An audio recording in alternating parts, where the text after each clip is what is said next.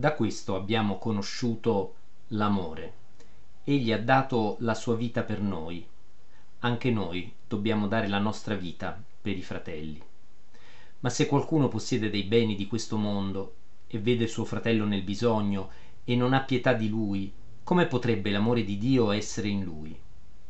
Figliuoli, non amiamo a parole né con la lingua, ma con i fatti e in verità.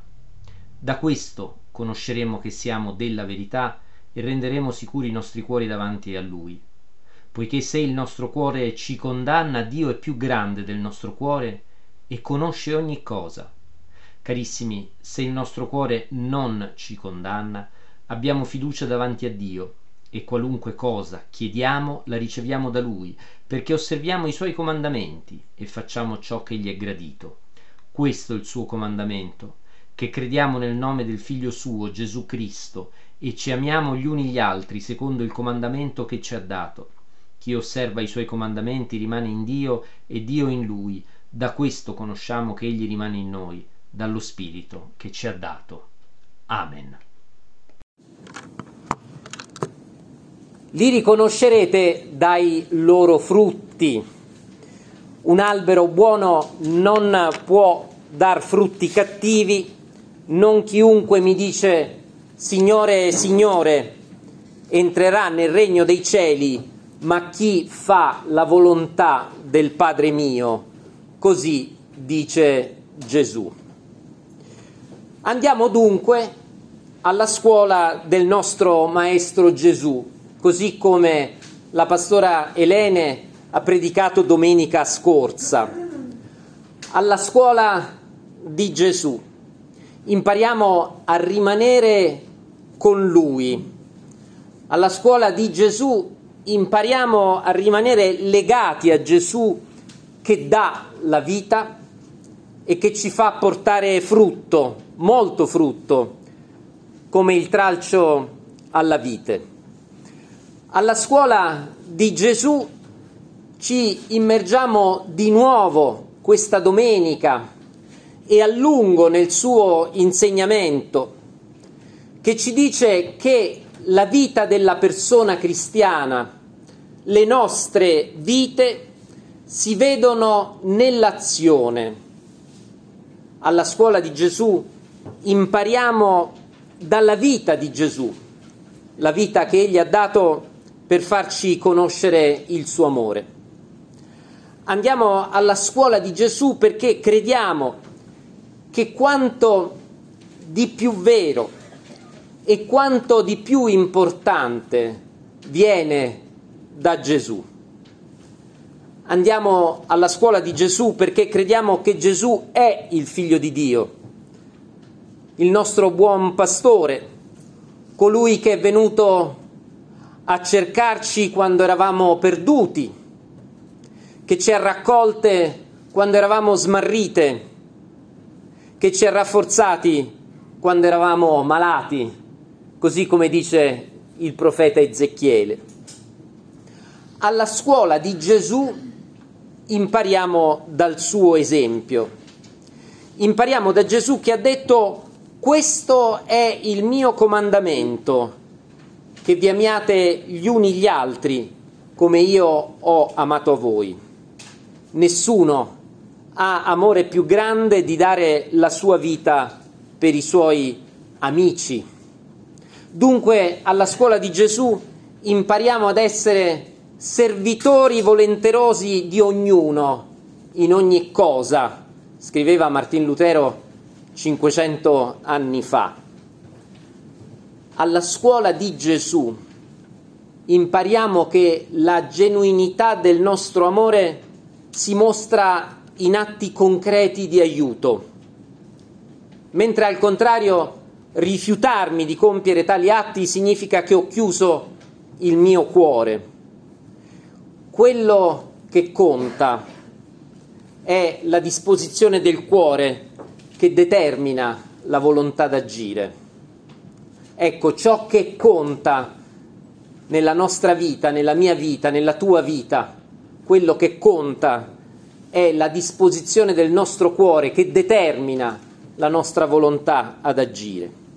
E allora senza questa disposizione del cuore, senza la volontà ad agire, non ha senso a parlare di amore. Non amiamo a parole, dice Giovanni, ma con i fatti e in verità. E questa è la parola del Signore che ci mostra la strada questa mattina. Questo si vede soprattutto nel modo come gestiamo i nostri soldi, evidentemente, come accogliamo le persone che ci chiedono aiuto. E certamente ricorderete la testimonianza che è stata data proprio qui, in questa chiesa, qualche settimana fa. La testimonianza che ci è stata data durante le preghiere era proprio questa, che si poteva vedere, che si poteva vedere che stiamo alla scuola di Gesù, perché accogliamo le persone che ci chiedono aiuto e non chiudiamo il nostro cuore. Alla scuola di Gesù quello che conta non è quanti frutti hai portato. Alla scuola di Gesù quello che conta non è la prestazione. Alla scuola di Gesù quello che conta è la nostra intenzione ad agire. Quello che conta è vivere amando, amando genuinamente. E questo si vede proprio nella nostra volontà ad agire. Dio, dice Giovanni, è luce e il nostro compito è camminare in questa luce, cioè amando e servendo il nostro prossimo, il prossimo che il Signore ci pone a fianco. Bene, questo è il nostro compito, questa è la nostra vita e possiamo essere del tutto sereni, del tutto serene riguardo alla nostra vita cristiana. Se il nostro cuore non ci condanna, bene. Se questa mattina, ascoltando queste parole, siamo sereni e il nostro cuore non ci condanna, bene, bene così. Continuiamo a vivere davanti a Dio nella fiducia che Dio ci ha amati per primo. Se il nostro cuore non ci condanna, bene, continuiamo a vivere nella fiducia di essere sue figlie e suoi figli amati. Se il nostro cuore non ci condanna, bene, continuiamo a chiedere che sia confermata in noi la parola della vita, Gesù, che ci manifesta l'amore del Padre, che è il nostro Maestro, che è il nostro buon pastore. Se il nostro cuore non ci condanna, benissimo, continuiamo a camminare nella luce di Dio, cioè nel servizio del nostro prossimo. Coloro che vivono in armonia con la volontà di Dio troveranno risposta alle loro preghiere e sono bene accetti e graditi davanti a Dio indipendentemente da quello che essi pensano di se stessi e di se stesse.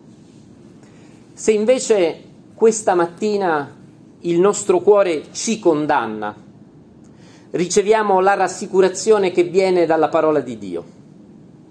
Se il nostro cuore ci condanna, riceviamo questa buona parola, perché sono tanti, tanti motivi, piccoli e grandi, che ci fanno sentire condannati, condannate dal nostro cuore. Avremmo fatto bene durante questa settimana? Avremmo fatto abbastanza? Ci sono tante, tantissime ragioni per le quali il nostro cuore ci può condannare e spesso tanto più siamo impegnati, impegnati a vivere appunto nella luce del Signore, cioè nel servizio del nostro prossimo, e tanto maggiori saranno le ragioni per le quali sentiamo il nostro cuore che ci condanna. Perché come dice il salmista, il nostro peccato è chiaramente davanti ai nostri occhi, perché il Signore mette davanti a noi le nostre colpe, quelle manifeste che conosciamo benissimo, ma anche quelle che ci sono nascoste. Il nostro cuore ci può condannare perché dopo aver fatto il nostro compito possiamo scoprire quanto ciò che abbiamo fatto sia inadeguato, insufficiente di fronte al potere del peccato. E così ci svegliamo una mattina e scopriamo che altre cento persone, altre donne, altri uomini, forse anche dei bambini, sono morti davanti alle coste della Libia, nell'indifferenza di un continente che è così tanto affannato e concentrato su se stesso. Ci sono tante ragioni perché il nostro cuore ci può condannare.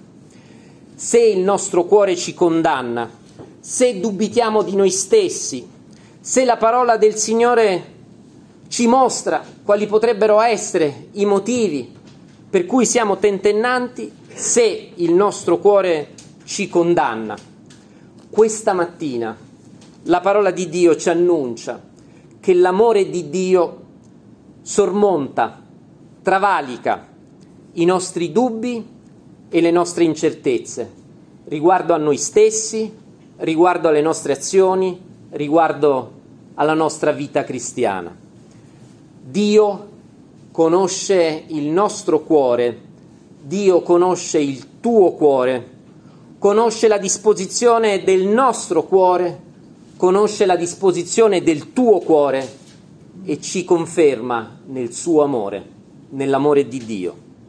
Questa è la rassicurazione che oggi la parola di Dio ci rivolge.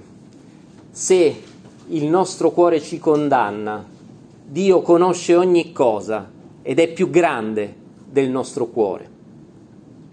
Inoltre sono convinto che Dio ci confermi anche nel servizio che stiamo svolgendo, sottraendoci, se volete, dalla possibilità di giudicare quello che stiamo facendo, di giudicare se quello che stiamo facendo sia troppo piccolo, ricordandoci che il regno di Dio viene piantato come un piccolo granello di senape, sottraendoci dalla possibilità di distinguere le erbacce dalle erbe buone, dicendoci che dobbiamo lasciare che il raccolto vada a frutto.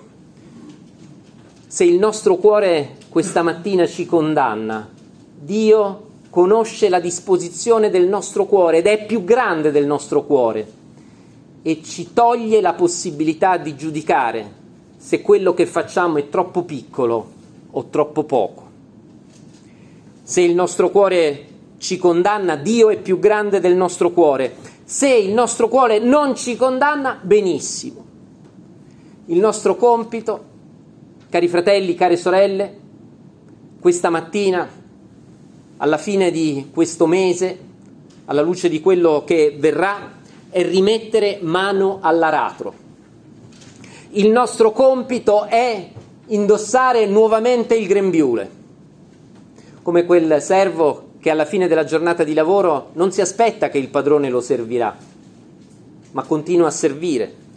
Il nostro compito questa mattina è uscire a seminare il nostro compito, insomma, è agire. Alla fine di quest'anno e mezzo in cui abbiamo dovuto ridurre tutte le attività e alcune per noi importantissime le abbiamo dovute addirittura chiudere, la parola del Signore ci richiama al fatto che la nostra vita, la vita cristiana, la vita della nostra Chiesa è una vita attiva. I due comandamenti, credere nel nome del Figlio di Dio, cioè credere in Gesù, e amarci gli uni gli altri, le une le altre, mostrano che la vita cristiana non è una conoscenza astratta, ma appunto un'esistenza nella quale in qualche modo quello che siamo si vede in quello che facciamo. Vi riconosceranno dai vostri frutti, dice Gesù. È certamente necessario, lo credo fermamente, riunirci ogni domenica, questa domenica, per stare alla presenza del Signore, per adorare il nome del Signore, per ascoltare la Sua parola, per rivolgere a Lui le nostre preghiere, per condividere i nostri canti. È certamente necessario, ma è altresì necessario che la nostra fede non si esaurisca nella sola invocazione Signore, Signore, ma si estrinsechi, si manifesti, si veda nel fare la volontà di Dio. È difficile, certamente difficile, perché siamo come coloro che a causa di una lunga malattia sono stati a lungo a letto e abbiamo i muscoli atrofizzati. È così, quando siamo stati a lungo a letto, ma basta una settimana, eh? figurarsi un anno e mezzo. Rimettersi in piedi è dura. È difficile, perché tanto meno agiamo, tanto più vediamo quanto siano discutibili o insufficienti le nostre azioni. Pensate, c'è così, c'è questo paradosso. Tanto meno fai, tanto più vedi chiaramente che quello che fai è sbagliato, è insufficiente, non è abbastanza. È così, è un paradosso. Dunque è difficile mettere mano all'aratro, è difficile indossare nuovamente il grembiule, è difficile uscire e riprendere a seminare. Meno faccio e più vedo quanto è insufficiente e discutibile, contraddittorio quello che faccio. Ma se il nostro cuore ci condanna, Dio è più grande del nostro cuore. E Dio sa che abbiamo ubbidito ai suoi comandamenti. Quando mettiamo nuovamente mano all'aratro, quando indossiamo nuovamente il grembiule, quando siamo nuovamente pronti ad uscire e ad andare a seminare nel campo e a seminare generosamente, come quel seminatore che sparse con abbondanza i semi del regno di Dio, senza badare in anticipo dove, esso, dove essi sarebbero caduti, se sulla strada, se tra le spine, se sulla roccia. Se e quando saremo pronti a seminare così, allora sperimenteremo cosa significhi rimanere in Dio, dimorare in Gesù, perché lo Spirito ce lo confermerà. Con questa disposizione d'animo, pronti, pronte ad agire, il Signore ci troverà fedeli. Amen.